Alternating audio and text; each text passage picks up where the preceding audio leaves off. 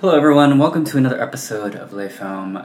I'm your co-host Richard Lay, and here with me today, It's Tyler Cunningham. Kevin? Patrick. and today we have a new episode for everyone. And I think before we start, I wanted to make an informal announcement to everyone. Uh, I just want to take this time to say I appreciate every single one of you as my pod mates. Oh. Um, I really look forward to this podcast every week. Uh, it's been a really fun ride. Like I really um, enjoyed just having this, you know, with everything that we've been going through in the quarantine and just the state of our world today. I think that uh, this is something that I really look forward to every week, and I really appreciate having this with every single one of you. Hey. Thanks, man. Yeah. That was really well said. Yeah. Uh, and you know, I, I also wanted to say that because I don't think we really talk about anything besides the films that we're reviewing, and I just wanted to just kind of step out and say that to everyone. So I don't think that uh, you guys know that, so I just wanted to let everyone know. Dang, man, thanks. Appreciate that. yeah. Yeah, I was just telling Pat, like, before you guys got here, like, we were talking, like. wait, wait, what was it? Um, I forget. I was, I was playing games with my brother, Mm. and he's out in the bay now, and we we rarely played games, but now we play two three times a week because of the quarantine. Even if we're both bad at the Call of Duty, we're both bad at it, but we just go on and talk shit. And we enjoy those moments together. Because we don't, yeah, we get to socialize again like it's old times. And uh, yeah, I feel the same coming here and talking to you guys about films. It just it feels so Yeah. refreshing during these times. Yeah, I always look forward to it. It's always it's been fun. Mhm. We and we'll keep doing it. The quarantine, yeah, it's like brought us brought us together. Like we were doing it originally on what Google Hangouts, right? Yeah. when the quarantine first started. Oh, God, the nightmare. like, of just dropping in and out of, like, connections and stuff. Yeah. And yeah, like, just seeing, like, the. The evolution of it, even though like it just started off as like, hey, let's just watch a movie each week and like talk about it, and then eventually we started like recording it, and here we are. Like, what is this? Like our Eighth. eighth or ninth episode? Oh yeah, yeah. It's eighth episode, but like over tenth or eleventh film. Yeah, we've probably done like yeah, ten, maybe even twelve films already. Mm-hmm. Yeah, and a lot of them haven't seen the light of day. 'cause- Getting our foothold and stuff. No, you were on like fifteen then. Without we did like three without recording anything. Yeah, Mhm. we probably did like four. I want to say like meets on like FaceTime or whatever. Mm-hmm. But yeah, I appreciate you guys too. Yeah. Yeah. Yeah. This is like one of the few things that I look forward to each week. Just, like even aside from just uh, daily things and being able to hang out with you guys and talk about movies and uh, yeah, just Drink some white it- linens. Oh yeah. We're gonna do that again. That was fun. Yeah.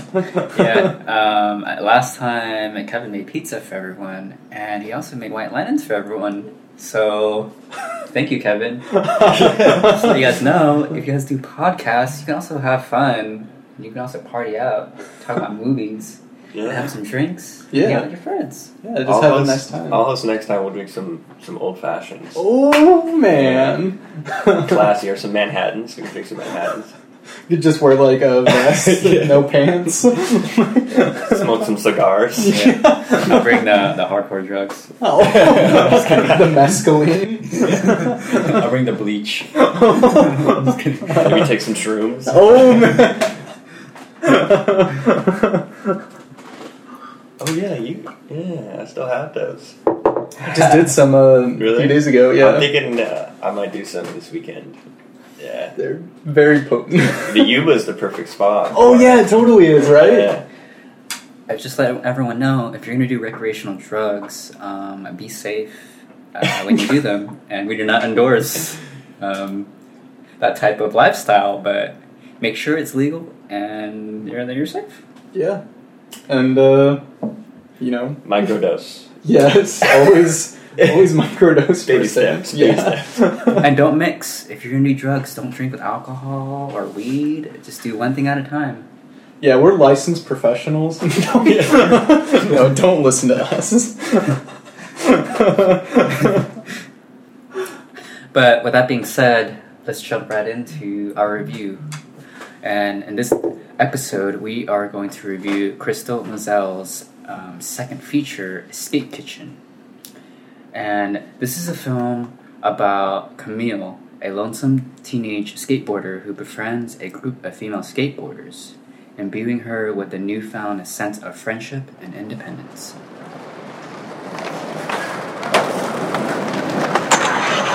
Hey! What's up? Hi, What's your name? Camille. Are you from here? Janine, Janine, Janine, Janine. That girl just fingered me in the bushes, bro. Oh my gosh, what is wrong She with you? has just put her fingers in my pussy. Not right now. Come on, give me a dab. No. This is Camille. Hi. Hi. You look familiar. I follow you on Instagram, bro. Yo, I follow her on Instagram. She's mad good. Aren't you like from New Jersey or something? Long Island. Oh, that's the same shit to me, bro. It's not in New York City. Oh, this is Ruby. So, um, this was your movie that you picked for the week. Yes, I did actually, yeah. So, um, what was like some of the first things that initially drew you to the to this movie? Um, Jaden Smith. Really? No, I'm just kidding. I was like, wow. Okay. I mean, it's that pink hair. Like, honestly, let's be real. um, no, actually, uh, the first thing that drew me to this film was um, one of the songs on the soundtrack uh, by Clairo. Her song's called Heaven, and I found her song on Spotify, and, I, and I'm a big fan of Clairo, and I didn't know that she did a, um, a song for a film. So I listened to it, I'm like, wow, I really dug this song, and and then I looked more into the film and found out that whoa, this is a film about um, girl skateboarders, and um, it's I like the fact that it's very um, diverse. It's um, progressive, and it's just very different. Um, it's raw and authentic, I think, especially in the uh, in the casting of non actors for the most part, uh, with the exception of um, Jaden Smith, and. Um, Originally, I was kind of skeptical because I'm like Jaden Smith, you know, like he's Will Smith's son, and I'm not sure how big of a role he had in the film before watching it. And um, it's it's not to say that he's like a bad actor or anything. Um, it's just kind of hard to get away from that image of like this high profile celebrity, and uh, yeah, I'm actually was quite surprised by his performance. So I think that's kind of my first impressions. Yeah. So, uh, Tyler, uh, what did you think of the film? Uh, being that you are um, a skateboarder yourself. Um, man, I like it was like nostalgic watching it. Like, I, I like live or not like that exact life, but pretty much like, like I remember when I first started skating, it was like the same thing. Like as Camille, oh, piece of a chair just broke. False alarm. We'll edit it out. Anyways, like when she's like looking, like at the beginning of the movie, she's like looking at their Instagram, the skate kitchen Instagram, and she's like, oh, like you know, she's thinking, she's like, I want to skate with them. Like literally, I did that. Like with my like like group of friends that I've been skating with for like ten years now. Mhm. Like my homie James, who's just like so good. He's like one of the like best skaters I know. And I like just knew of him, and then I finally like just went to the park where they skated at and started skating. They were like same thing. They were like, "Oh, you're good. Like what? This kid shreds." And then like I just started kicking it with them, and then like we did literally that. Just like skated around every day, and so I I appreciated it just because of that, you know. Mhm. Um, but yeah, just the film in general too was cool. I liked like the cinematography and the editing. Like the pacing was cool. The cuts it was it was different. Um, but yeah, it was just fun to watch. It was like an easy easy watch. Mhm. What about you guys? Uh, you touched on the editing, and uh, I did really enjoy how they broke convention a couple times. Mm-hmm. Especially, I think from the middle and the last third of the film, they get a lot. I don't know. It's like dialogue and stuff. It's eighty. It's it's not ADR, but it's it's dialogue over another part of the scene. Like they, Mhm. it makes logical sense. It's like, oh yeah, it's, I think they're on the roof together.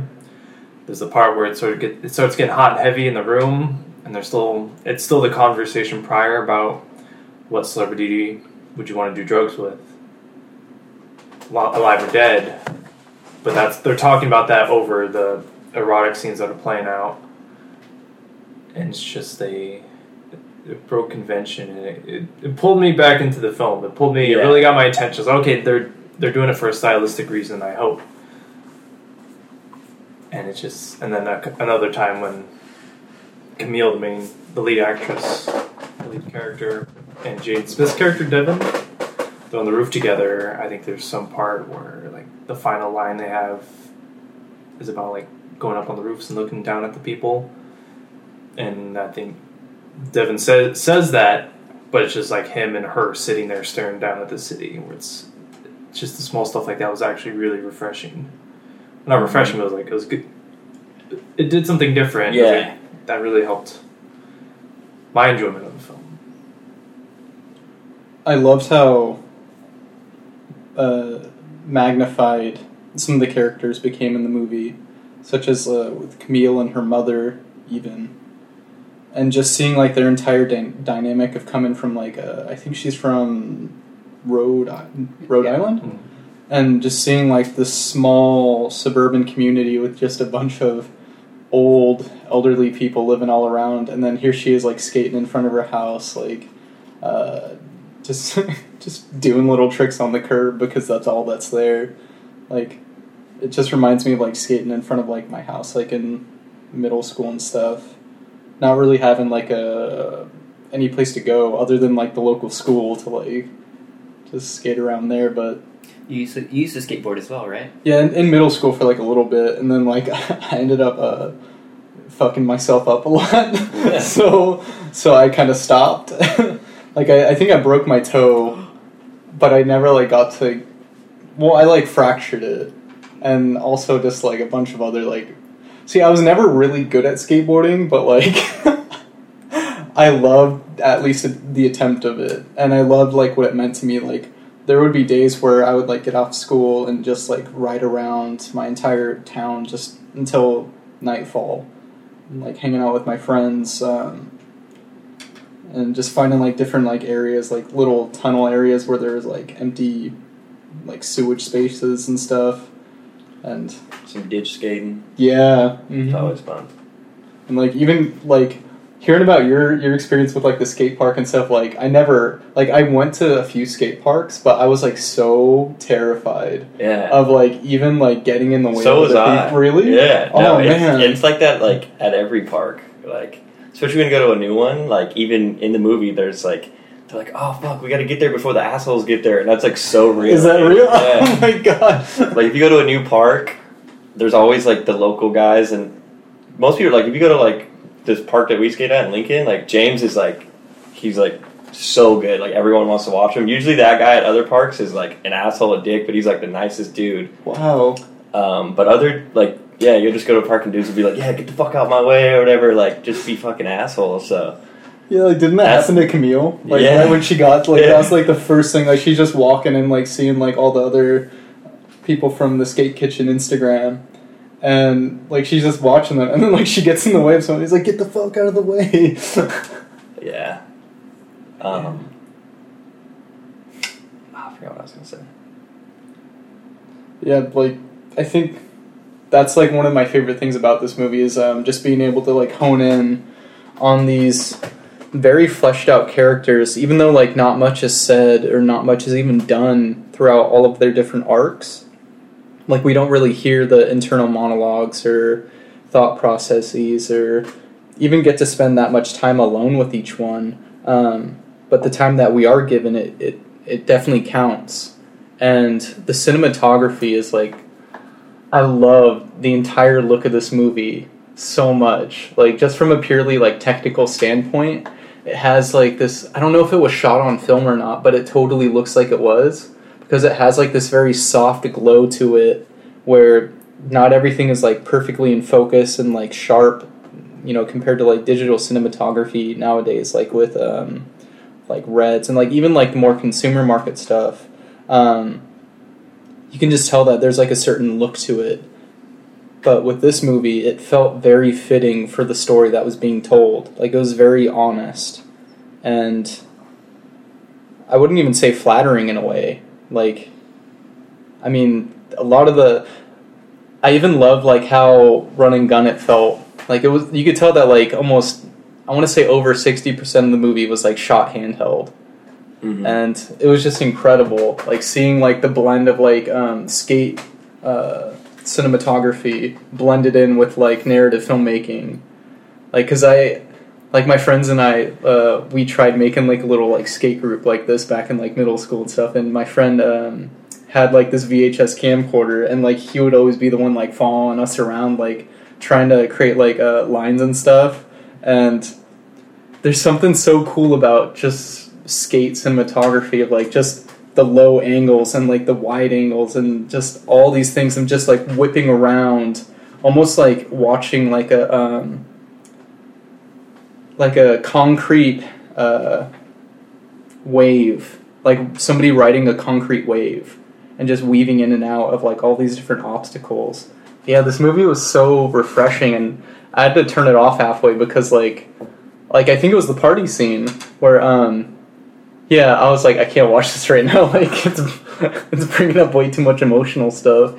So i had to like bring up or i had to wait like a few days and i finished it last night. And the last 40 minutes of it it felt like a complete divergence from what was previously established. Like it like how it was mentioned earlier it got much more experimental and stylized. And i even love the way it ended.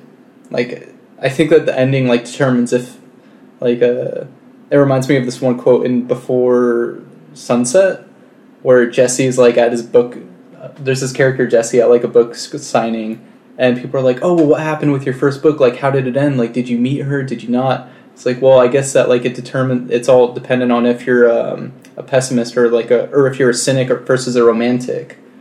Like, how what's your take on the ending? Like, and I think that the ending of this movie perfectly fits into that same type of framing device. Yeah, excellent recommendation as always, Richie. yeah, I'm glad uh, we all seem to um, at least enjoy or um, like some of the aspects of the film. Um, yeah, and I particularly picked this one because um, I think it's it is like what Patrick said, like a fresh, like a breath of fresh air. Um, especially with like the, the type of films we were watching, um, like either it's a Korean cinema or French cinema or um, indie filmmaking. Um, I think that it's so different opposed to other skateboard films um, that take place in New York or in the East Coast, um, like films like uh, mid '90s or mid '90s in LA, right? Mm-hmm. Yeah, so it's uh, like mid '90s or Kids from 1995, I believe. Um, whereas those films, yes, they probably had much more raw and nuanced like um, story and performances. Um, but I think this film does something great with the setting where they just diversify like the cast. You know, like not a single person in the main or supporting cast is uh, a white male character, and I think that is so refreshing, opposed to all the films that we've been watching before. Mm. And I think that a film like this is pretty important to show that hey, not only can you be a woman and you can skateboard, but you can, you know, um, you can not be, uh, you can be a person of color. You know, you can be a Latina or you can be uh, African American, you can be Asian American, whatever. You know. And I think that this film does such a magnificent job at showing that that yes, you can find talent everywhere else. Um, because that is still a hot button topic nowadays. People say, "Oh, you have to pick the best actor. It doesn't matter race, color, gender, or whatever." But it's easy to say when most, maybe like ninety to ninety-five percent of Hollywood films is mainly um, white, straight white men. And I think this film is such a, it's so different, and I love that. I love that aspect of this film. Um, They were all uh, they were that's all like they're like actual like group, right? Yeah. So all the girls, like they played their played themselves pretty much. Yeah, so um, in interviews that I've been watching on YouTube, um, so Camille, who was played by Rachelle Vinberg, though uh, our main character, she and um, the character Ruby, who has the, the camera, who holds around the camera with her, they were both friends, and then they met um, uh, the characters Kurt and Indigo. Um, I forgot both their actual names, but they were they were their own group, and then they met each other um, because of uh, director Crystal Moselle, because she was in like a subway station in New York, and she overheard like a couple of girls talking, and then she went up to them and she was like, "Hey, you guys skateboard? And um, do you know any other like uh, girls skateboarders?" And then that's when they all met and decided to do this film, and they all became friends. That's cool. Yeah. So in the process of doing this film, not only within the story there is um, this sense of development of the friendship, but even like in real life, they all became friends, and they're now they're in an HBO series called uh, Betty, which is they all returned or the main cast returned for an actual TV series uh, that follows them around, and uh, uh, apparently Betty was a um, was a term for uh, like a girl skateboarder in like the 80s and 90s. So.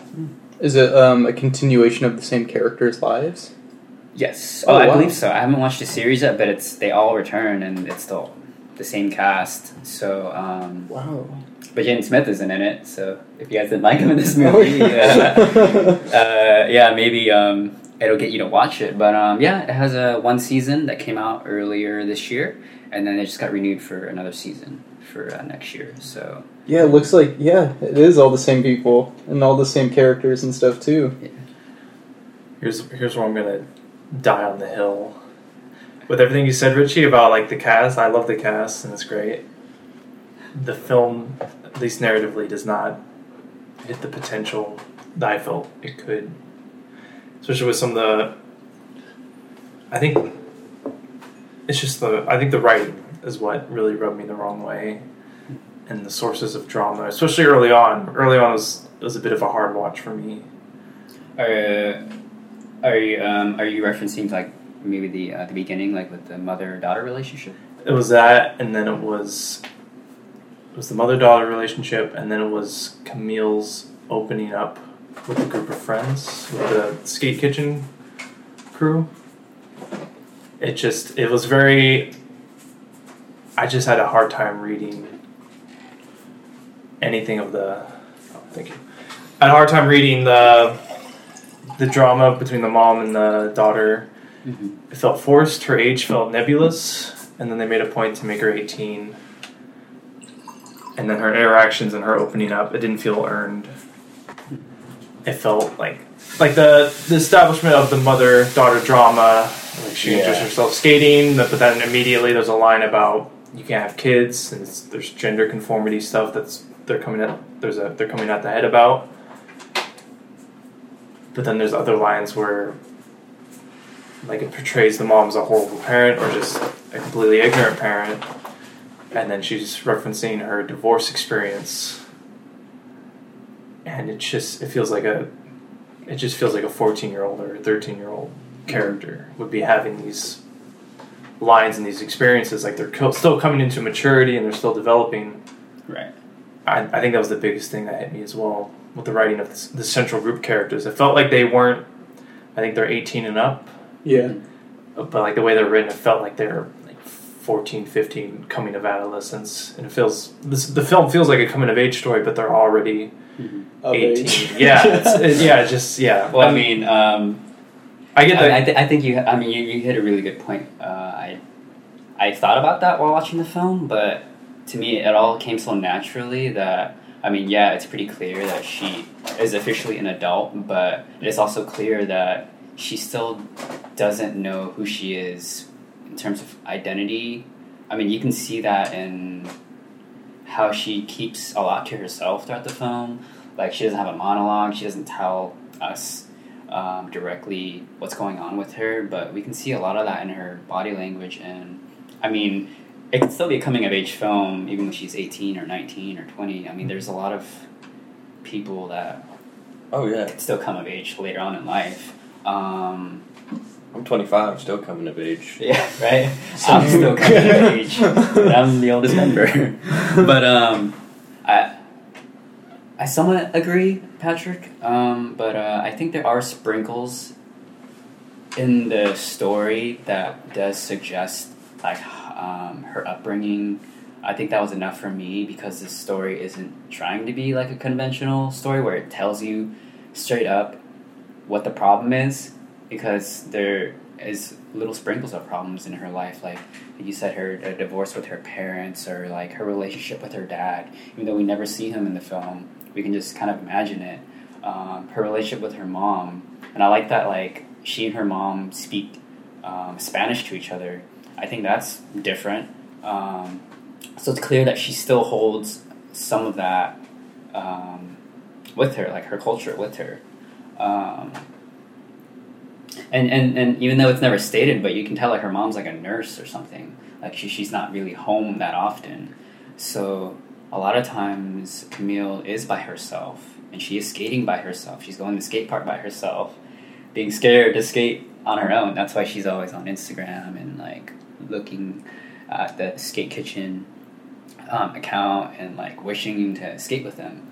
I think that there's a lot that is said in the film that isn't outright said. I think for me that was enough. But I mean, it's okay that you didn't think so. No, yeah, it's still yeah. I yeah, you do like it's not it's not there's not a clear through line besides Camille's growing of the film. But even then, I'm like the stuff still felt forced. Like you referenced, it feels contradictory as well. Like I believe she references her knowledge of feminine hygiene hygiene products Oh yeah, and then but then you reference her mother's a nurse but her mother's she's she's instilled a fear of toxic shock i believe is what can happen. Yeah, but only if you neglect what you're supposed to be doing so heavily that you, c- you can go into toxic shock and like lose a leg. yeah get an infection yeah. Mm-hmm. But yeah it's like thing like her mom's a nurse but she's putting this fear in her daughter about toxic shock and like something you wouldn't expect a nurse to do Well, I mean, it depends on the culture too.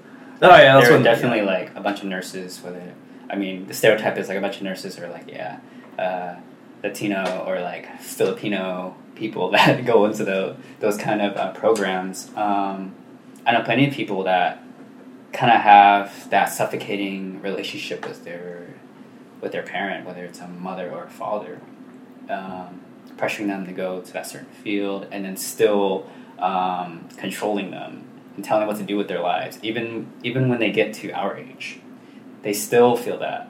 And I think that th- that can be a universal sign, whether you're 15, 18, or in your 20s. Um, I think people still feel that.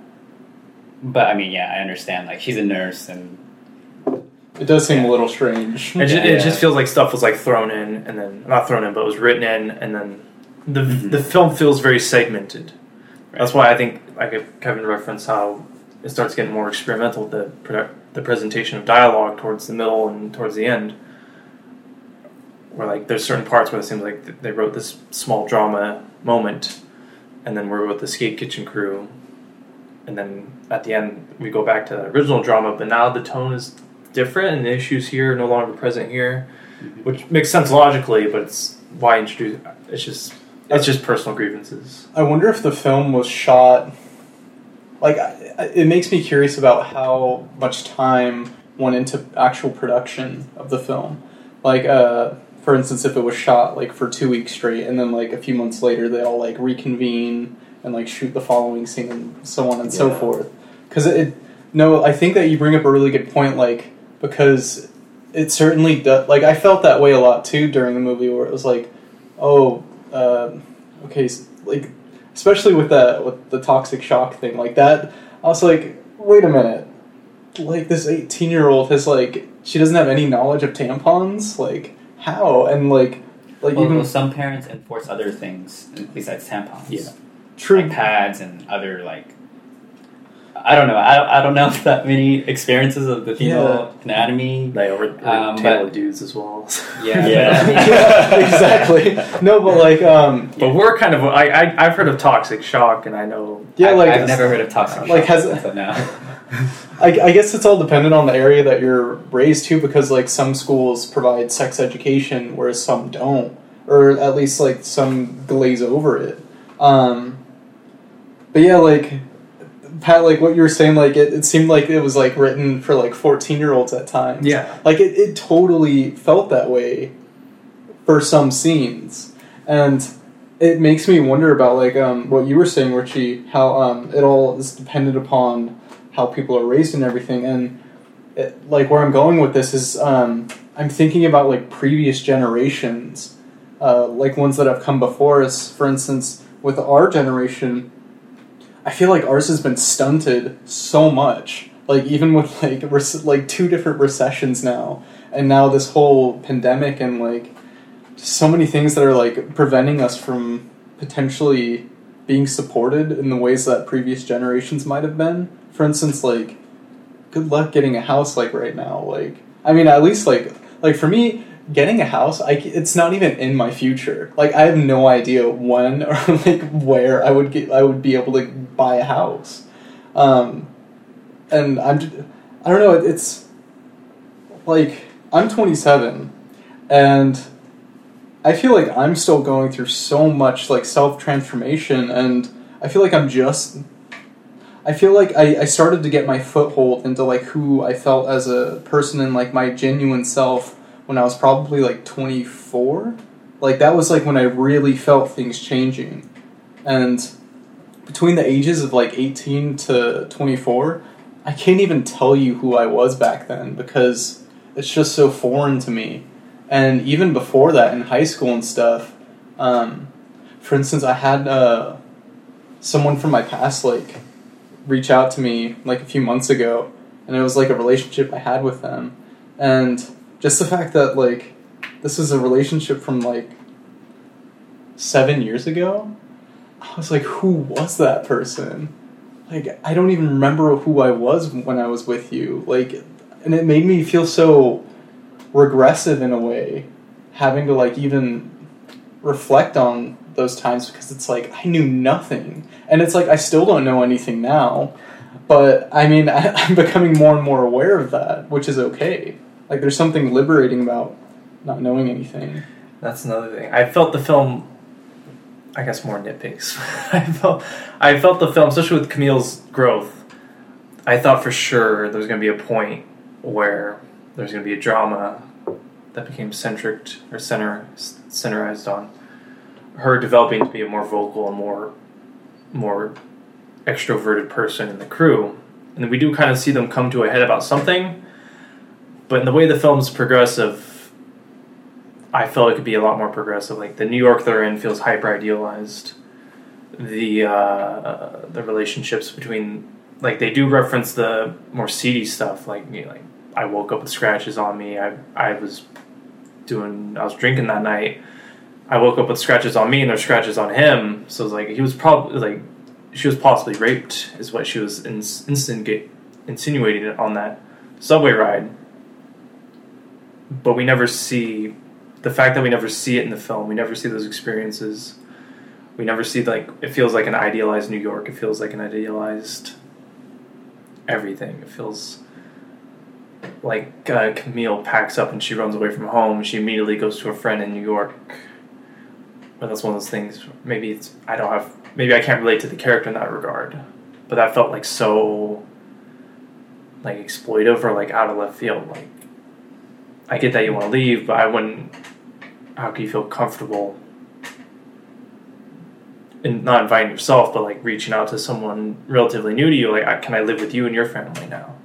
Hmm. I know that happens, and that's a thing. But I thought that was going to be a part of the when they come to the heads. Jaden Smith's character. This may be an internal classist thing I have, but there's something about Jaden Smith playing a skater in New York who works at a retail grocery store and he hates his job and how hard it is. There's something about that. It's like I wish it was just a different actor. Even though Jaden Smith Feels false, yeah. but he's perfectly he's he was far better when I knew Jaden Smith was in it. I went full pessimistic for some reason because I have the external factors and the memes about him in my head. But no, he was I actually really enjoyed him in the film. He he does a really good job, I would say. But there's still that one part where yeah, he's just he's very much yeah. I that came to my mind too. Like Yeah. really, this really high pro- profile rich kid is gonna play like this um, working class skateboarding kid who's on his own, pretty much. Like, I mean, he does a good job, but I just wonder why. why cast Jaden Smith? You know, it could have been anybody else. Um, I mean, he, yeah, he, he does a good job. It's just, Just Yeah. random. yeah, it's absolutely. I feel like it was random. probably backing, Yeah, Yeah, maybe. like just just the production part of it. Yeah. And then for the progressive aspects of the film, I don't know if it's a full spoiler, but Devon's character becomes a source of conflict, where we have females Between fight the- females yeah. fighting over male, and it's very Yeah. much like okay, w- there's heavier stuff I want to touch on with these great characters. Especially, I loved the Skate Kitchen crew. Some of them can act better than others, but I did. I thoroughly enjoyed them Right. especially the side characters like Ruby and Indigo. I would have preferred if they got more Right. center stage push. Yeah, because I think the the person who is the most, like I guess, vocal in the group is Kurt. Oh yes. The um, yeah, she uh, makes a lot of inappropriate jokes and she starts a bunch of fights with um, the other skateboarders. Um, yeah, I think she was one of the more like entertaining and fun characters to watch on screen. Um, She's Yeah. ve- very open with her sexuality too, which Mhm. is something that like I think is like one of the better parts of the movie too. Is just seeing like this openness, and I think that this movie could even belong to queer cinema in a way, because it definitely carries a lot of the same exposure, and just the issues that it brings up. Like stuff that you know you hear people like talking about in like everyday conversations, but you just never see it for some Right. reason. it's usually pertaining to like male characters that would be having like the, the talk about sex, you know. But it's, Yeah. it's her, it's Kurt. She's the one who's uh, inviting that subject. And like even when like Indigo, like that one scene where they're at their house, she's like, "Do I have like a weird looking?" Is it, or was it Janae? I thought Janae was the one. Oh, it one. was Janae. oh, it's Janae. Okay. She's like, "Oh, take a look," and then it's just like, Like, "What is it's this? perfect. This is what girls do." I'm sure there's a lot that girls do that I don't or we don't know about. So Yeah, I was watching my buddy's like, he's like, dude, will you check out my dick, dude? Like, does it look good? Imagine if we recreated that scene. How would that go? But yeah, I think that like yeah, that scene that's a perfect scene. Kurt Kurt's a great character, and they're great characters and they're great act. They're not not all of them are great actors, but there's great characters in there. And when the film is trying to get, I think the writing fails those characters when the film tries to get more serious and heavy. Yeah. I I wanted a lot more, especially with the characters I did like. And that's like my only nitpicking thing about the film. Yeah, the story was like, I could tell. I was like, thirty minutes in, I was like, all right, this like isn't really like story oriented. It felt more like like documentary almost. Like you're just following Camille. Um, not like not like doc like con- like it just felt like literally they just like were just like their production they're just like hey let's do this and then like Improvise. like they were just improvising, which I didn't mind. But yeah, I I caught myself thinking multiple times. I'm like, what's the problem here? Or like the whole Jaden Smith or uh, Devon, like them fighting over him or whatever. I was just like, all right, that was like, did you guys just add that in to like create more conflict or what? But it didn't really bother me that much. It seemed like a um, like there wasn't enough. I I can definitely see like what Pat was saying, like where the writing doesn't feel entirely fleshed out. It feels like, and like how you were saying, Tyler, um, where it felt like you were just kind of following these these people's lives, like in a very documentary aspect way.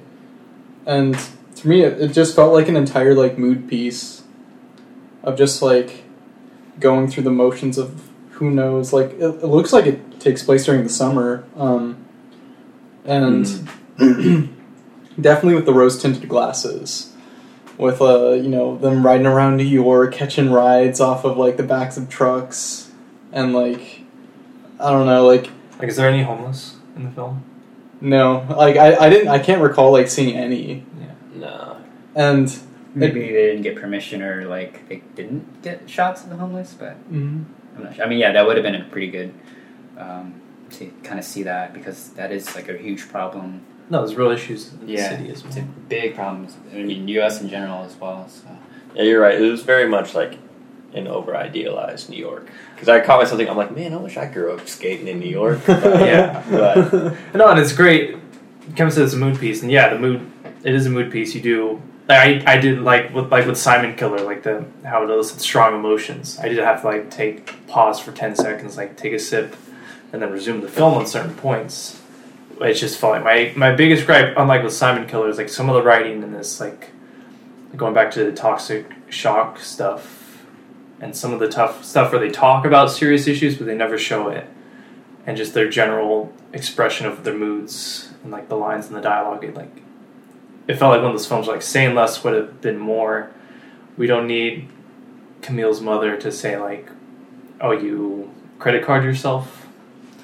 What if you can't have kids? It's like okay we're seeing she's her mother's pushing gender roles and allowing her i get it contributes to the story like keep that line in but then like the toxic shock stuff like it insinuates a bit of like at least negligence from her mother yeah.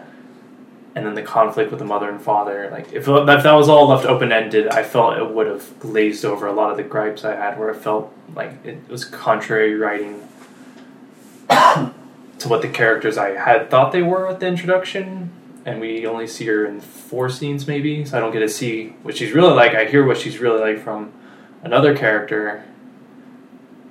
But it's just yeah i think it's a great it has a strong mood. But with the writing, I just it could be, be me nitpicking, but I just wish they would have shown more than said more, or just yeah, leave stuff more open. Yeah, so um, I think we should probably just give our rating of the film um, roundtable. So I'll go first. Uh, I'll give this film a four out of five. Um, everyone made really great points. I think that, like what Kevin said, it is it does remind me of a mood piece. Um, and in a way, this film, and you brought up Before Sunset earlier, this film kind of reminds me of a Richard Linklater film where you're just following the characters. Um, it seems like it's meandering in the story, um, but for me, I didn't really mind as much because we are just following Camille and just her path and how her life is like. And I like that she isn't like this self centered character who's all about me. Um, I think it's very subtle in showing how even good of an actress um, Rachelle Vinberg is um, in her first feature. Um, yeah, I, I just like like what everyone's been saying, like the cinematography. Um, I think even the soundtrack. I love the music in Mhm. this film. Um, They had some Khalid in there. That Khalid Yeah. song. Khalid. Um, they even at the end they have um, uh, for her name already. Uh, her name. Um, oh, Kali Uchis. Uh, Kali Oh, Uchis yeah. song came at the end, which is really great. I like Mhm. her music too. Um, they have really great selections in the soundtrack. So um, even if you end up not liking the story, you can probably appreciate the music in the film. Um, and I like how raw and stylized at the same time some of the shots were um, of New York, and it just seemed like it just makes you wonder how did they film this? Um, did they get permits? Like, what did they do? Um, yeah, I think it's a pretty inventive and like, hey, let's just shoot this real quick and, and get the hell out of here, you know? It just it gave me that sense of feeling like, hey, we're passionate for this. We're gonna do this. Um, yeah, so Um, I'd give it like a three point seven five.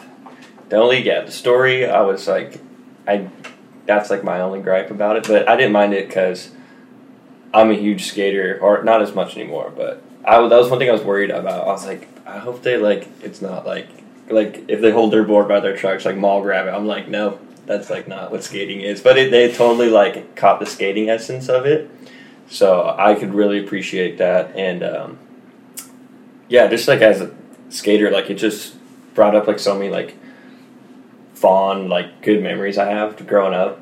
Like most of my friend group is other like other than like you guys like it's pretty much through skateboarding. Um, and yeah, like it just it just reminded me of all like the fun stuff I've done growing up. Even like Instagram. Shout out real L and real LNWA. That's our like skate group, like skate kitchen. so go follow that on Instagram. um, but yeah, the cinematography was great. The soundtrack too. I think when I googled it, that's like the first thing that comes up. Like the suggestion is the soundtrack for it. Um, and yeah, like Kurt and I loved all their their style, like their um, like their clothing and stuff. Like Ruby, their filmer, she had like the necklace with the the JBL uh, Bluetooth speaker. I was like, man, I wish I was doing that back in the day. um, but yeah, it was it was it was fun to watch. It was like an easy watch. Like I could tell, like I'm like this isn't going to be like a story oriented movie. Um, I'm also biased because of skating, but if you skate, I think you'll like the movie for sure. That's why I picked this movie, Tyler. I want you to like something. I hate all these movies. we did. I think for me, I'd give the movie a 3.5. Um, I really loved the how it was.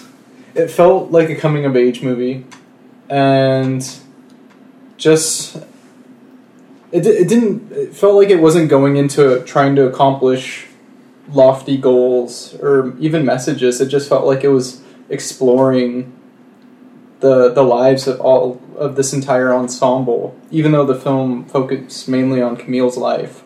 Um, and Tyler, like how you mentioned, like even just the clothing choices, like you can tell. I mean, you can definitely like get a sense of who these people are just by like seeing them, like what they're wearing, how they move, how they talk, how they even like their styles of skating.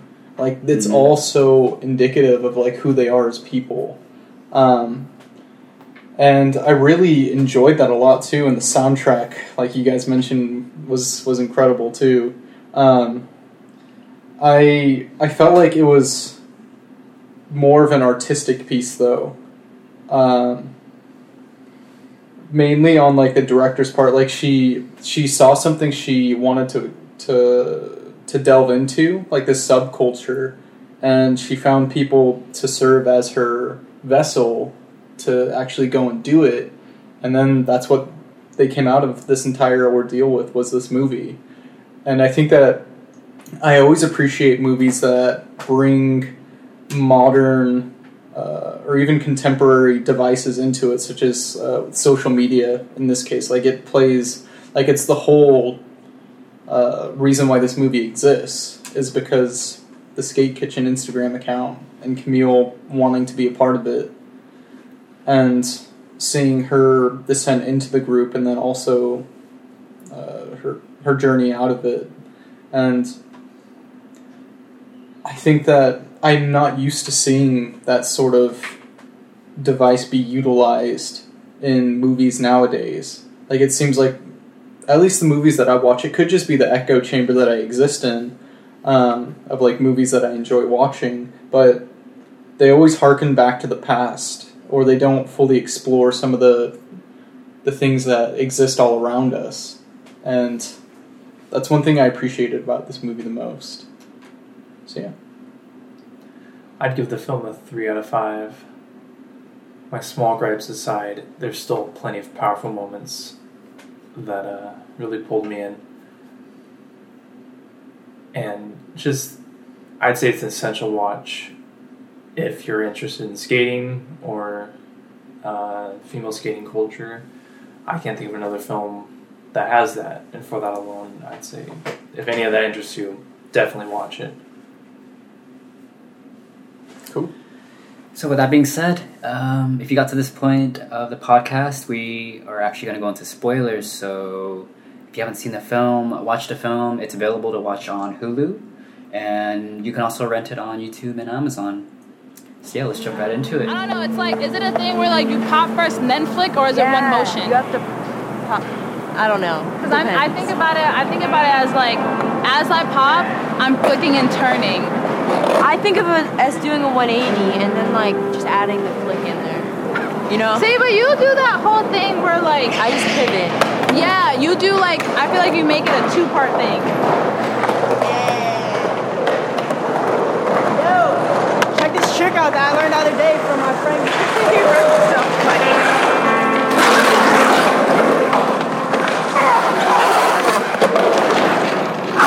Stop it. Don't do this. I know.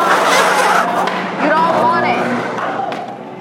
Yeah, I really like how different the lead character was compared to everyone else, Camille. Um, like what Kevin said earlier, everyone's own style and fashion sense and skateboarding signature styles, like they all lend to the characters. And for her, um, I was kind of thinking about like how does she dress like? And to me, she kind of dresses like a like an Urban Outfitters teenage boy. Yeah. like especially with the glasses too, because the glasses is totally like that's her face when she wears the glasses.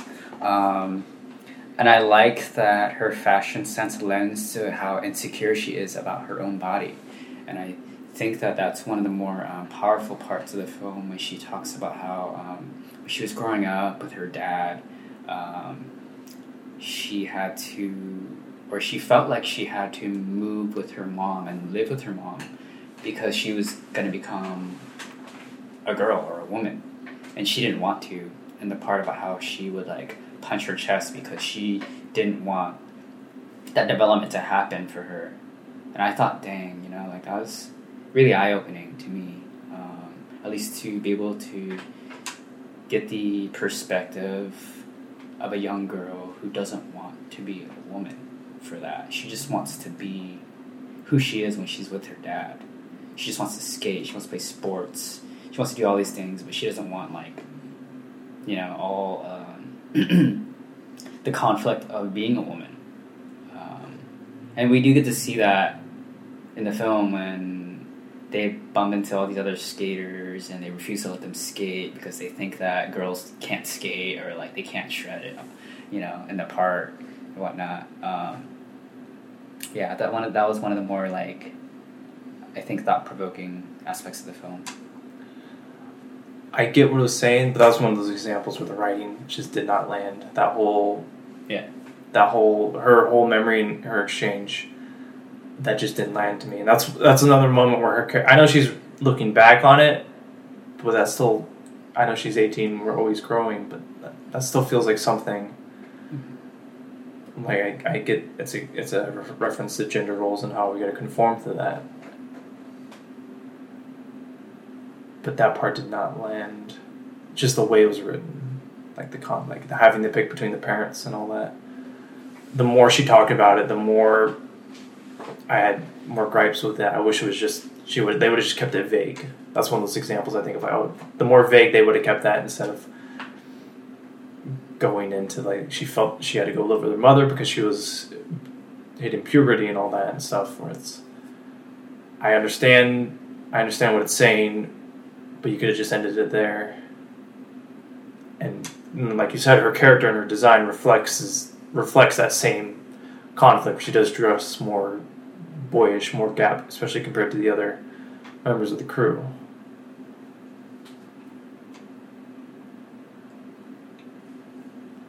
So you felt like the more she explained outright, the more hindrance it was. Yes. The more, yeah. You felt like it should have been more subtle. She could have said, "I had to go live with my mom because of Right. this," and then you think about the like, oh, it is cruel that that's how it is. But then she starts going, and then I felt like I betrayed my dad, and we never see his character. We never like we get that she can feel that, or she can even just have one more line on top of that. But then she keeps going back and forth, not back and forth. She keeps going into more detail about dressing like a wanting to dress more like a boy, where it's especially at the age of eighteen, where she's grown as a character, but her style still kind of reflects that. She still she can still dress the way she wants to dress now, especially now.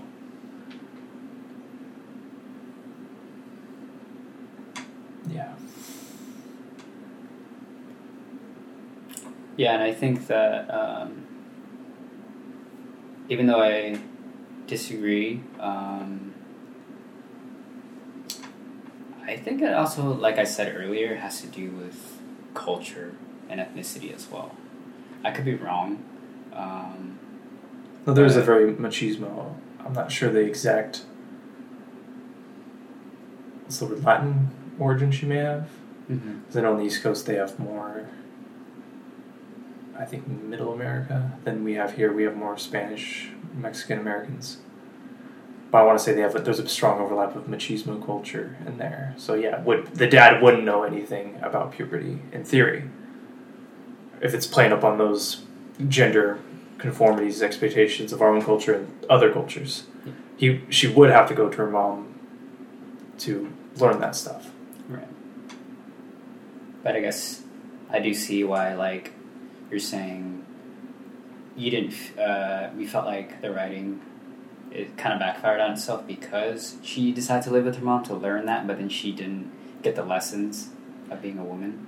that's a part. It's just like the relation. Like it felt like they're building up this father daughter relationship. We never see it. We she res, she res, she talks about a strong fear she had of being with her mother at a young age. Like she would never get out the car when she'd see her once a year, and that just that raises questions and. It's, you can just you can leave it like oh I just preferred living with my dad but I had to move because of my gender and my developing body which was a struggle for me. I had to go live with my mom instead, and it hurt my dad.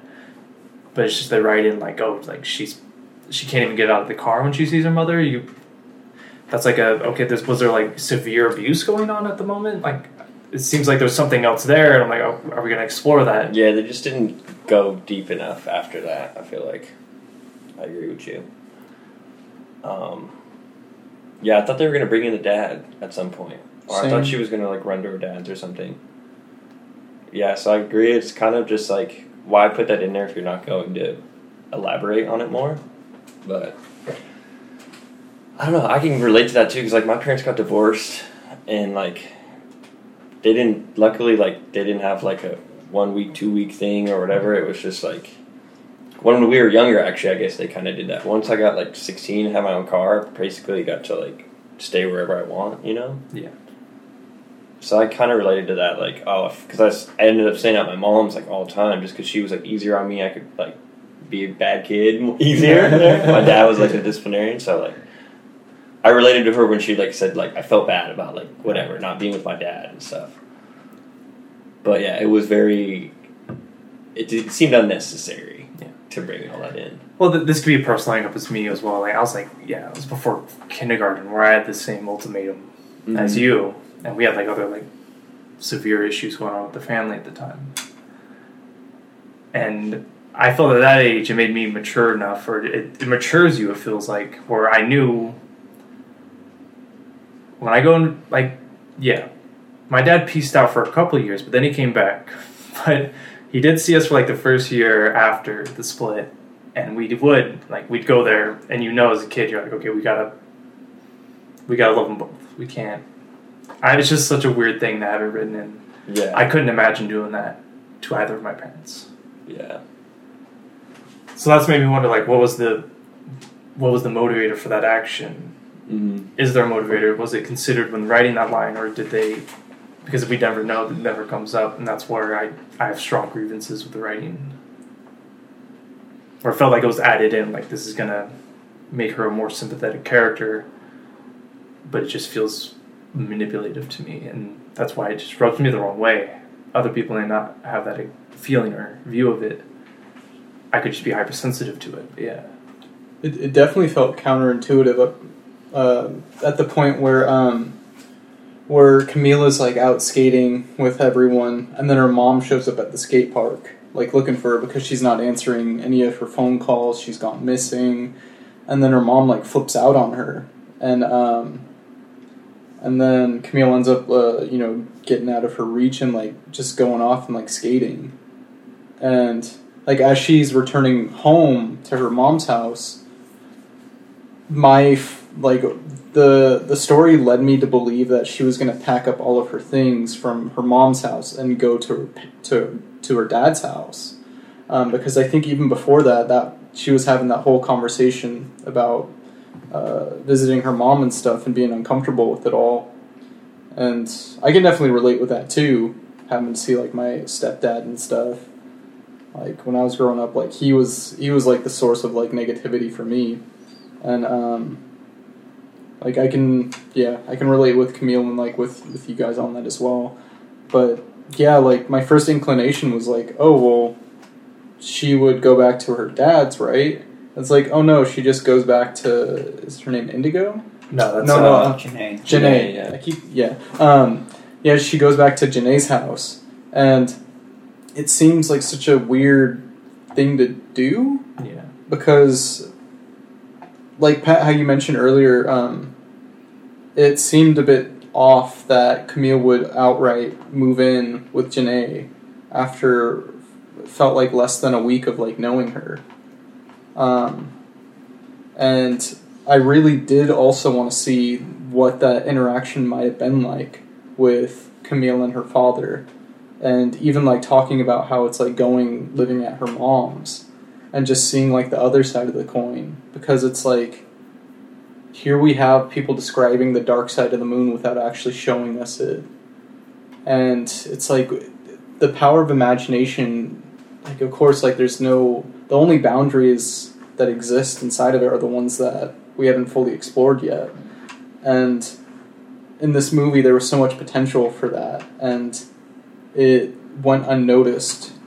Well, it did, it either went unnoticed or it had like some sort of um, meandering attention when it came to what interested whether it's the filmmakers, whether it's the story, uh, any sort of factor. It felt like um, it there was a lack of focus and uh, conviction in its messages. Um, but I think that, in a sense, that also lends itself to Camille's journey of identity and um, just self exploration because, like, she's just as confused as the movie is potentially. And, you know, we're given her perspective on it, which is very subjective, albeit, but it's still hers. And as confusing as, as it might be to me, a 27 year old male, uh, I, I can still understand the freneticism of it all. And I, I appreciated that aspect of it in, in some way. Like, I, I can embrace the, the flaws of it because it's very hard to accomplish. Um, yeah. Her moving in the Janae's house. That hurt my opinion of her as a character. Really? Did you guys get the vibe she was very not freeloading? She's an opportunist. That's how I felt. It's a bit opportune. It's like Janae. No, Jan- they established Janae Her cool dad. and her dad are very welcoming and accepting people. I was like, okay, that's that's why she's here. Did she? I forget. Did Camille ask to stay there, or did Janae offer? I think it's Jan- off screen. I think Janae offered. I, th- I think Yeah, she Janae offered offered, her. talking about how she wasn't getting along with her mom, and her mom kept calling her and stuff. Um, yeah, I, I think that's how it came about. Because I don't think Camille was forthcoming about her issues in the first place. Yeah. So um, I honestly can relate to that. Uh, unlike everyone else, I can relate to everyone about. Um, I can relate to everyone else about their, you know, how, I mean, my parents weren't together for a while. Um, when I was about 18, they like split, but even before that, there was already um, the fragments of them not being able to be together anymore.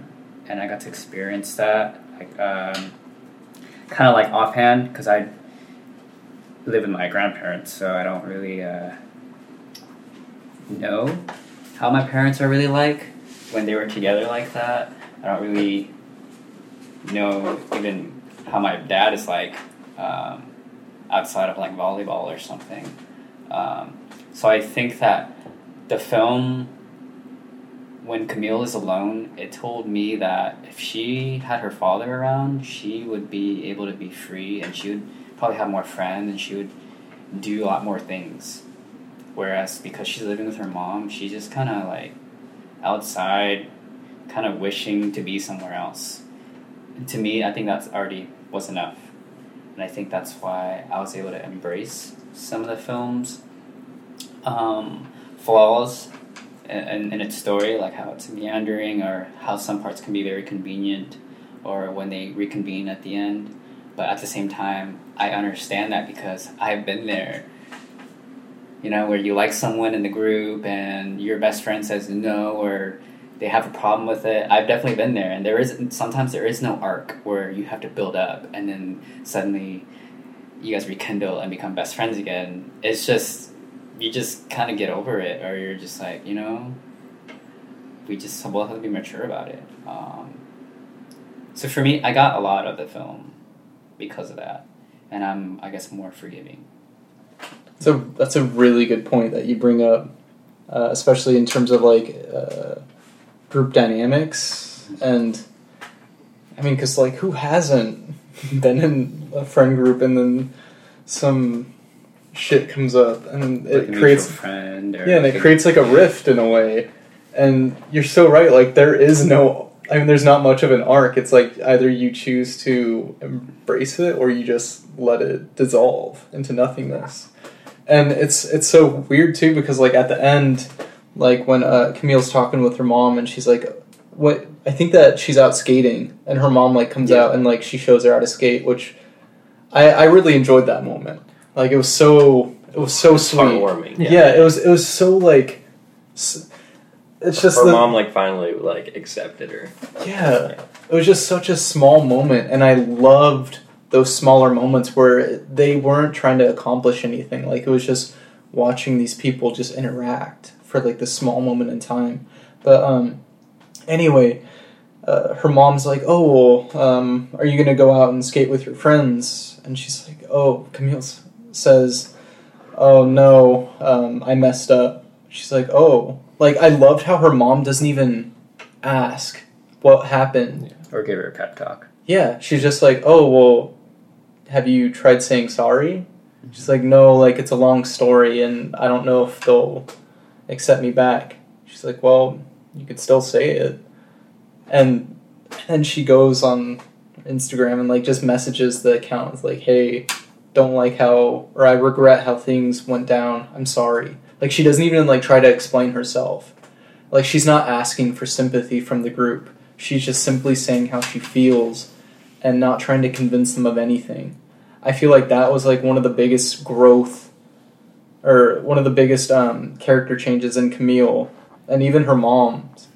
Um, And uh, her mom, played by Elizabeth Rodriguez, did a fantastic job. She's I great. think, Yeah, I think incredible. even though she wasn't in the film for that long, you really felt her presence, like not being there. And I'm just like, I, I don't know. I love that. I love that you just feel that performance, and when it's gone, you're just like, wow. It's just Yeah, she leaves a Yeah. huge lasting impression on it all. And um, like when they all do reconvene at the end, like it's not openly said if it's like past, present, or future. It just it just kind of is, and it's like you see everyone in the group just like traveling, like they're in like a in between phase of like going from point A to point B, and going back to like what you said, Richie, where it's like you either recon like just the rekindling of friendships and stuff. Because yet another uh, thing that it reminds me of is once again in before in the before trilogy where Celine's like oh we're only given so many uh, connections in life and you know once they're gone they're gone I love that part. yeah They were talking about how like you think that when you get older you're gonna have so many connections, but you realize in life that it only happens every. It's rare. hmm And I, I think that Camille is much wiser beyond her years in terms of that, of understanding that. Because even in the beginning of the film, where she does uh, meet up with this group for the first time, where they're like, "Hey, we're having a all an all girl like skate meetup. Like, let's do this." And then she arrives at the skate park, doesn't see any of them. All she sees are just dudes like shirtless and like just a huge. Um, just a male dominated scene and then she like finds them and then they have like a really great day together. And she's like wow like for the first time i feel like i found my place. And you could even see it in the way she skates at the end like she's weaving in and out of everyone. And you could see like this huge balance of like introvertedness of like who she is when she's like speaking to people and like very shy and like coy about things but when she's skating she's like very extroverted in her style of like being so free and like out of everyone like doing like different tricks and stuff like she's the one who's like so flashy like just i loved like seeing them all skate at the end and yeah just seeing them just it's like yeah what happened happened let's move on Honestly, it's a that scene is future for sure. I want to say. Yeah. Mm-hmm. And then Janae, like you said, with the styles and all that, there was a great point right before the end. I think where she gets low, and then she Janae puts her arm out, and then they grab arms, and then Slingshots her. Janae slingshots her to the front. Where it's okay, that's that's a great visual communicator of what how They they, are as a group. Yeah, Yeah. they're yeah they, and the part with her mother that was another. Like I love that part. It's so such a simple answer, but it does have the like yeah that is the answer. Just say you're sorry. And then yeah, I might keep going back to this, but like go for it that's one of those things again. Where it's like if, I wish those conflicts that they wrote in earlier about her and her mother's relationship was more internal and less explicit. Of like, what if you can't have kids? What if you can't have kids? Uh, and then what's the other one? She slaps her. Mm-hmm. Shouldn't hit your kids, but like you should never say that as well to your parent. That's why like moments like that made her feel like a fifteen year old or fourteen year old, like still developing, still having internal stuff. And then, but then at the end we have this nice sweet moment where we see the mother's grown, and now Camille's grown, and like yeah, that is it's like almost sage advice, even though it's so simple. And that has a great strong effect to it. I love that part, but then I go back to the beginning and I'm like, why are they kind of like not throwing her under the bus, but making her an antagonistic force so early? I know people aren't good and evil outright, Yeah. But it's just if like the toxic shock stuff as well is like that's like negligence at some level. It's like yeah, it's just hurt. It's hurt my ability to like that character, but then at the end, I want to like her a lot, and the film's telling me to like her a lot, and I'm looking back at the beginning, going, I wish it, I wish it was just more been more vague. Camille's issues with her expectations to conform to gender norms, or or leave it more open ended even, and then I wouldn't have this feeling. And then another thing about the male dominated aspect. There's a montage in the last third, I think, where she's with Devon's crew, and there's music playing, and that's my favorite scene in the movie because I couldn't decide if it was That was the Khalid Mhm. song. Yeah. was it the Khalid the slow, the Like- slow. Like Droning young, music? What is it, Young Dumb High School Kids or something? Yeah, song? young, yeah. dumb, and broke or something. Yeah. yeah. I'm thinking of the. There's another part then maybe where it's drony music, and I think Camille's talking with Janae and it's doing that great thing where there's dialogue. over- yeah Mhm. i remember yeah Oh, yeah. where she's where it's that huge montage sequence of Janae with the uh, Yes. fractured ankle, And then it's jumping around what Camille's doing with like Devon over the and his- few weeks. Yeah, Devon and his crew. And then there's so it's like an unsettling music, and there's a co- there's a it feels like a conflict's building, and then there's that great scene where it's Devon and his friend, his shirtless friend, and Camille, and he's like doing this whole like, oh man, I'm in love with this chick, dude. She got a fat ass. She got this, this, this. Yeah, he's like yeah. talking about like how she, he didn't even have to like try and do anything. She just invited him over. yeah, I and, went over to her place, man. It was awesome, and it shows like the other guy. And I it shows, love I love the dialogue. It is Yeah. not Hollywood typical dialogue. It's just things that you just overhear someone talking to a friend about. You know, like I just love it. I don't Yeah. know for me. it's authentic, but like that's one of those moments where, like with the music and the discussion, as well as the other aspects of the film, I'm thinking like, is this is this part of the montage supposed to be uh, like good times with Devon, where he's like this bitch had no, I'm sorry, this chick had a fat ass. He's, he's essentially doing that. He's, Yeah. he's it's straight up locker room talk, like full on Yeah. locker room talk, and she's like playing along, like I'm not listening to this, and I'm like. And then you think God's a woman, like she's she's getting into the back and forth with him a bit, and then he like, what was her name? Uh, Tuss. Uh, where she's from? Uh, shit, I don't know. And they all laugh, and it's like slow, and it's like a drumming music or droning music. And that was one of those moments. I love that moment in the film. I had a strong emotional reaction, but I was like, I still look go look back at that. I'm like, was it meant to be like good times with Devon, or was it meant to be like a bit of the undertones of what I thought they're going to explore later in the film about like the masculine aspect and like the how gatekeeped, how much gatekeeping there may be in the skater community.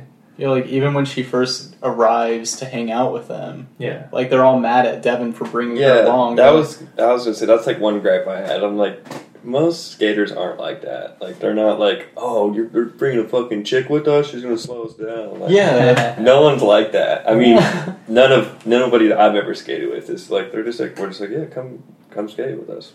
yeah. the montage brought the question up of like Camille's. They're they're all doing locker room talk with Camille. It's like, is she is she now part of the boys group? Is she part of the yeah? Is she part of the?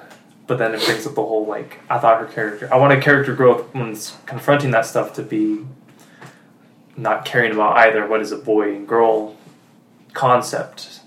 I want Camille to be Camille, regardless of what that means. Mm. So like the montage with the dro- droning music and the guy talking about the girl who he kind of remembers but doesn't fully remember, and just describing her physically and their sexual escapades. And Camille's like, "Oh yeah, whatever." I don't know. And it's just it was one of those moments where like I had a strong emotional feeling, but I just wanted. I felt like something was coming with that. Like okay, there's there's the groundwork of something heavy coming up. And then Camille goes to stay with Devon at his place. And I'm like, okay, the, if the movie's going to get heavy, it's going to get heavy soon. Yeah, yeah. She's like sleeping on their couch. Yeah. And they're all, yeah, They're watching like porn, skate videos. Yeah, they, they're like fighting over the channel. Like, yeah.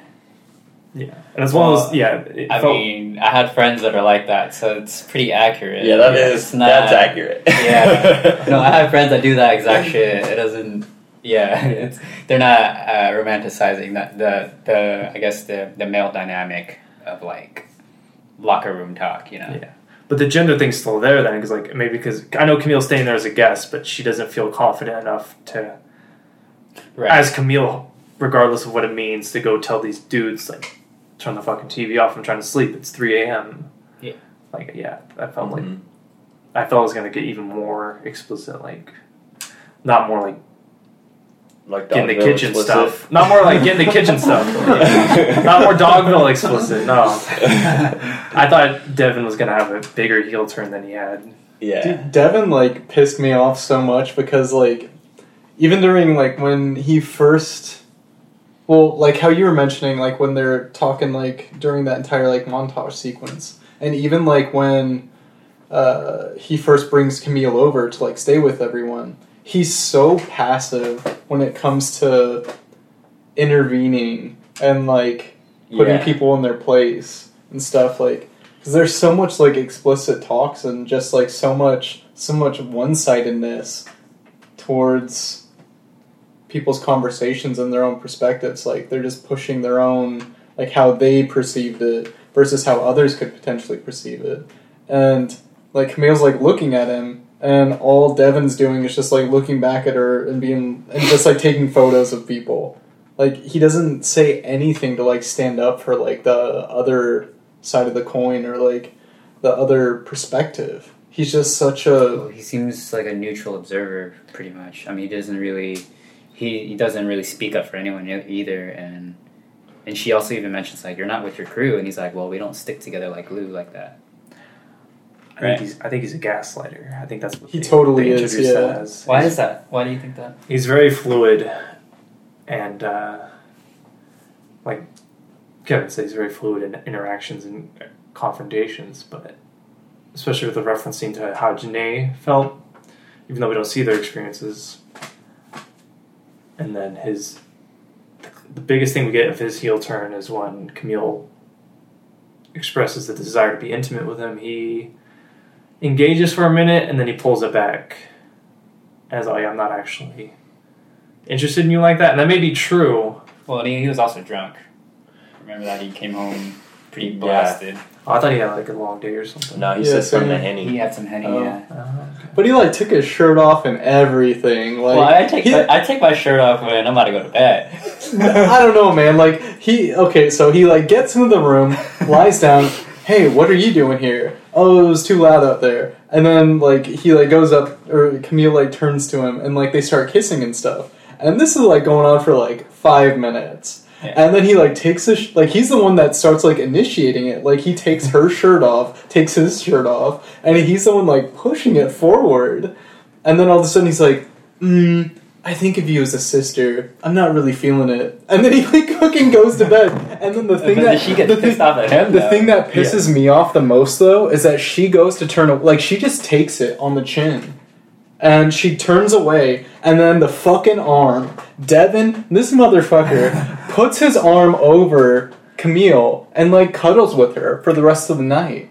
He's like, "Oh well, I just really feel like you're the sister of the group. Uh, you know, I don't want to ruin things." And it's like, dude, you just made out with me for like five minutes. It's like And- already ruined. yeah, like you you fucked it up. And the thing is, is that like this is the moment that Camille understands what Devon put Janae through, because what happened with them is they you know hit it off the same exact way that Camille and Devon did. Like they hung out a lot, they skated a lot, and they did all these things together. And then um, Devon was like framing it up to be this certain way where he's very interested in her, only to have Janae be completely and utterly friend zoned by him. He's like, oh well, you need to be the one that's okay with a friend. And he and even like when uh, Camille asked him or about like what happened, he's like, yeah, like Janae just couldn't handle being friends with me, so I had to cut it off.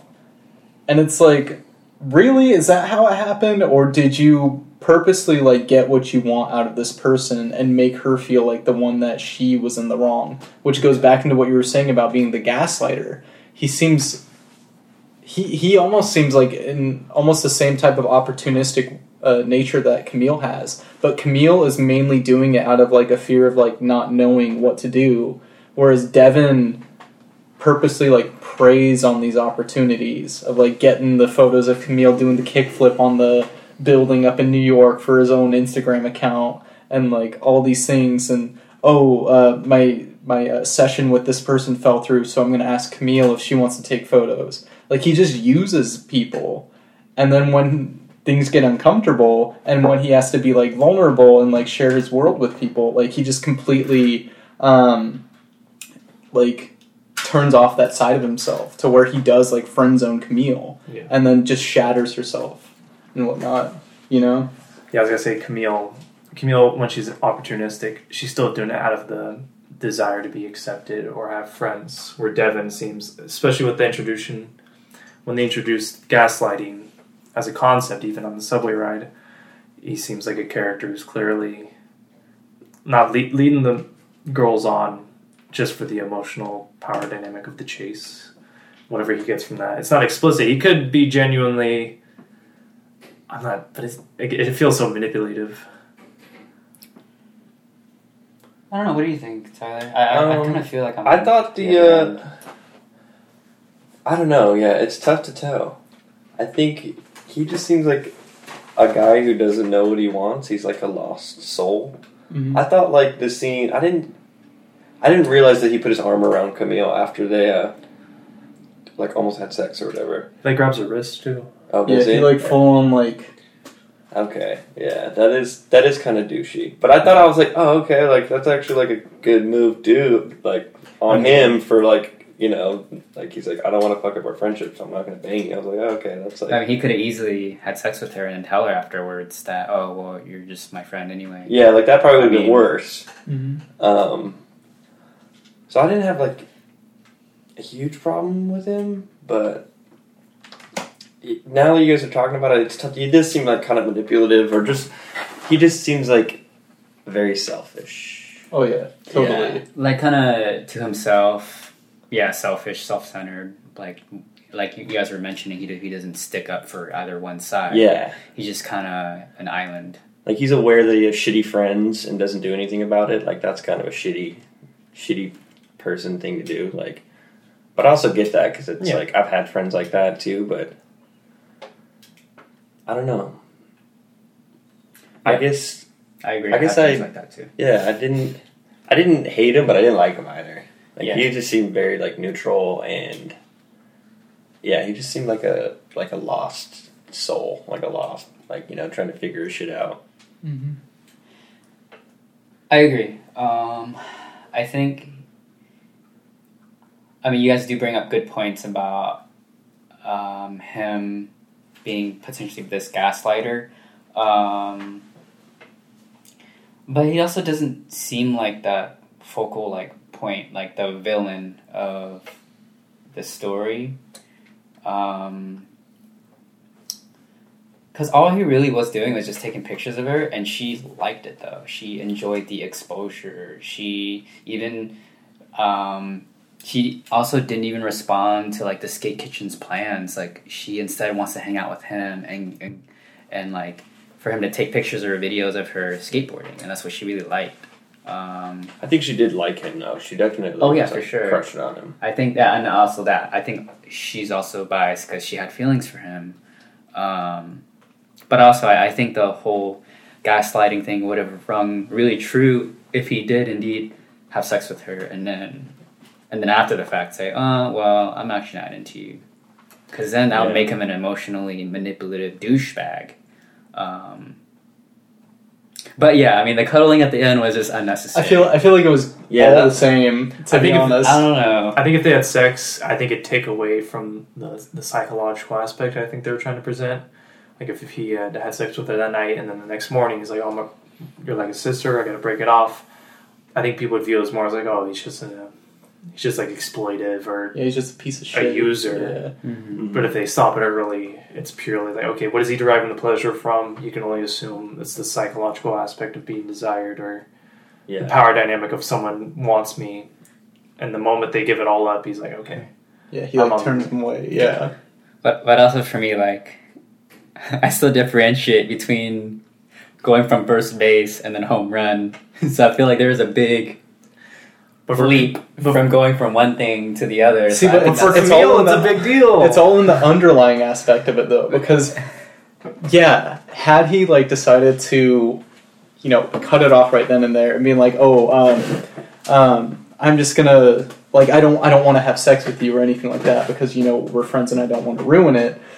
Like had he just decided to not cuddle with her at the end, I would have been okay with it. Like I would have been like, okay, that's pretty emotionally mature of him to do. Like all like Especially when you're drunk. yeah, like you even know. though it took like a while for you to realize this after you're like fucking making out with this person and like almost naked with them, like okay, I get it. Um, maybe you're just slow when it comes to realizing things. But the fact of the matter is that like he heard what she said. He heard her voice all of these uh, underlying desires to him and saying how she like wanted more with him. And she and and he recognized this and was like oh well i understand you feel this way but this is how i feel. And she doesn't like once again she doesn't say anything to try and convince him otherwise. She just turns away and is like okay this is going to be like the next like these next eight hours are going to be like some of the longest hours of my life sitting next to this person who rejected me. And only to have like minute like moments later him just reaching his arm around her and like grabbing onto her like Yeah, that's so fucked up He's playing the game. so yeah like, like that is like I didn't. I didn't even see that. somebody like that? we could chalk it up to him being drunk but no that's not the case No, he's like- still like fucking with her mind. yeah exactly and i feel like that type of like psychological abuse stays with you like it's a, it's it's almost on par with the physical aspect of it because the mental side of oneself versus the physical side it, they're almost like parallel with one another. And although like he didn't have sex with her and like the next day it was like oh well, i'm rejecting you here he rejected her like full on mentally and also pushed himself physically on her afterwards. And i feel like shit like if i were her that would take me like a year to get over like that is so fucked up just in that one little action Yeah. and yeah i don't know i i, I fucked Evan. I'm sure. I'm sure. Also, Camille expressed because I think she did with her friends as well. Like she has no experience in the dating scene, essentially. right because she was asking them, "Oh, how do you Know know, you when like- you like yeah. someone?" Or because yeah, she's emotionally hasn't matured or hasn't been there yet. Yeah. I'm sure That Devon's seems- aware of that, so he's like, "Oh, I'm gonna break it off once intimate," but he's gonna cast the line back out to keep her interested Yeah. enough to satisfy whatever he's deriving from it. Is what I got the read as. It's very Griffith energy, and I don't like it. I thought that was weird though too when she was asking her like, like how do you know when you like someone? It's like what? it seems It's a so. natural thing. Like, you're 18 years old. They You should be 14, shouldn't they? You should keep at going back to 14, you would know. Like I was crushing on girls in like first grade or kindergarten. but, but you you crush and then you like. yeah, I mean, yeah, but still. Hey, like, I mean, I know. didn't. I didn't even start dating until like my second or third year in college. So Mhm. I, I, I guess I kind of relate to that. Like, how do you know when to like date someone, or like how do you? I don't know. But I mean, yeah, it, it would make. I guess it would be much more. Um, makes more sense if they were teenagers. But I mean. I don't know. I've been there. I'm. I'm not. I'm slow too at development. So I just have a conspiracy theory that they're like, we can't have 14 Please. and 15 year old girls doing what they're doing in the film, so they're all 18. Yeah. and let's do these next scenes. Yeah. I mean, some people don't even come into their own until like their twenties. Yeah. Like for me, I I know plenty of people that have kind of similar paths. So yeah, sometimes I wished I grew up earlier. You know, like I wished I had my college years that I had. I wish I had that in my high school years. You know, I didn't go to a party or drink alcohol or do any of this other stuff until after the fact. And some people have already gone through that. So I don't know. But Richie, Um, you should be the best Richie you can be. Just like Camille should be Camille, not worry about if she's a boy or a girl. Yeah. Yeah, no, but I, I understand. Um, yeah, I think Devon isn't the most favorable character, and he, and that maybe I would have to watch the film again to see it. Um, but kind of like Tyler, I didn't really. I saw him more neutral at first, but I think everyone else made good points that he um, could have been more mature about it. Mm-hmm. Um, yeah, so And then the, the skate kitchen's reaction was also a bit of a. That was a bit weird. Over the top, would you say? Yeah, maybe. I'm trying to think of how to express this, but just that they well, they vilified her for a little bit, right? Like the post That as well, made, yeah. and but that was one of those things like how close of friends were they? Well, I mean, they have a few montages, so I mean, I'm sure they've been. I think I'm sure they've been together for a bit, right? Yeah. I think that that's how we should purely judge their friendship. How many montages have them skating a in the good amount of movie? montages. That's how we should ju- judge all friendships. Exactly. Like, oh, you know, like uh, me and this person have had about like ten montages, so we're pretty tight. Yeah. if, if they just if they just self-referenced the fact that they had a bunch of montages, and time went by, it should be good, right? But with the with the Dev- Devon Devon thing, us Camille and Devon are becoming an item, and that hurts Janae, hmm who was in this very similar boat to Camille.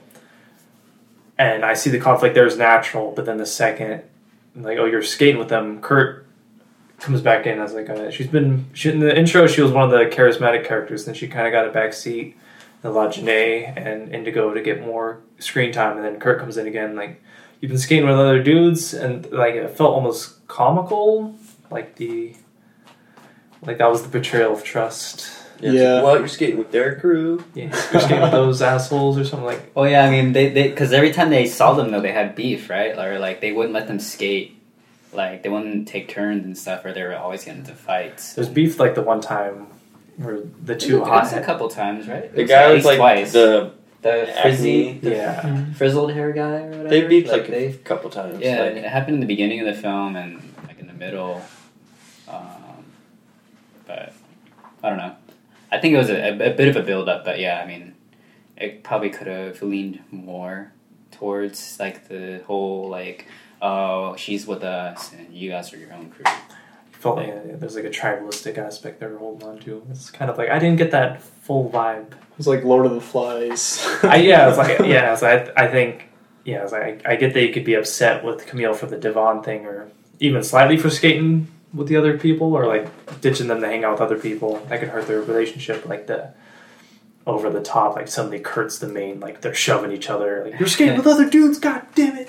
I was like, okay, I, I, I think it's taken away from Janae, or like I, I, I, yeah, it's just one of those things where it felt weird. Like if Kurt was like lashing out because she felt for Janae, like being more hyper or more confrontational with Camille. Like, okay, that that makes sense, but like. It felt like a comedic line in the serious part. Where it's like, you can skate with other people. You, you've been skating with those assholes. And suddenly the, the arguments kind of shifted. Like Indigo and Janae are talking about like go be with Devon, and then Kurt's like go skate with those assholes. You, yeah, Yeah. And then Camille does like this shitty thing of being like, "Well, Indigo knew the whole time," and Indigo's like, "Don't put me into this." And I'm just Oh, like, yeah. "Come on, Camille! Like, don't do that." Oh, yeah, Like- that, was, yeah, that was a funny one of Because Indigo. Because at the end when they all like re- they reconvene and they become like a group again, uh, I was just thinking like, yeah, you know, Camille is pretty flawed herself. Like, Yeah. she kind of had it a little easier and didn't need to go through all these obstacles to like get her friends back. But like, um, yeah, I think that uh, what she did was selfish, and she should have told Janae. But um, Mm. I think it's just normal and natural. I think Mm-hmm. when you discover your own feelings and you don't know how to deal with that, and she is um, to herself and doesn't really express how she feels. And some of the moments that she does, or when she talks to the girls about like, oh, I like guys, and they ask her like, what what type of guy do you like? Uh, I really like those small moments. Yeah. Um, that she gets to express herself, and then Kurt being like, you know, the MVP of the group, of, like being the most entertaining. or, No like, way. just- yeah, I, I, Kurt thought- is I, thought- I thought best one. I thought Kurt I like was her the funny. most. Yeah, I I don't know. like there are scenes, like she's kind of a scene stealer, and even during the party scenes and stuff, like she just um, lights up conversations to me. But I don't know. Okay. She wasn't the best actor, that's for Oh, sure. that's okay. But like character wise, I liked her character. Yeah, Okay. definitely. See, She was Kurt- probably like the worst actor out of all of them, actually. I think her and Camille were the least competent actors in the group. Yo, bro, your ankle looks like my shirt, bro. Yeah. She became a, she became a comedic character where Yeah. it's like, okay, I want to know more about Indigo, Ruby, and Janae. Right. Mhm. And Yeah. even, No. even that's- Janae's a yeah. bit more like Camille, where they're- they they seem like they're not this. They feel like they're younger than their characters say they are. Mhm.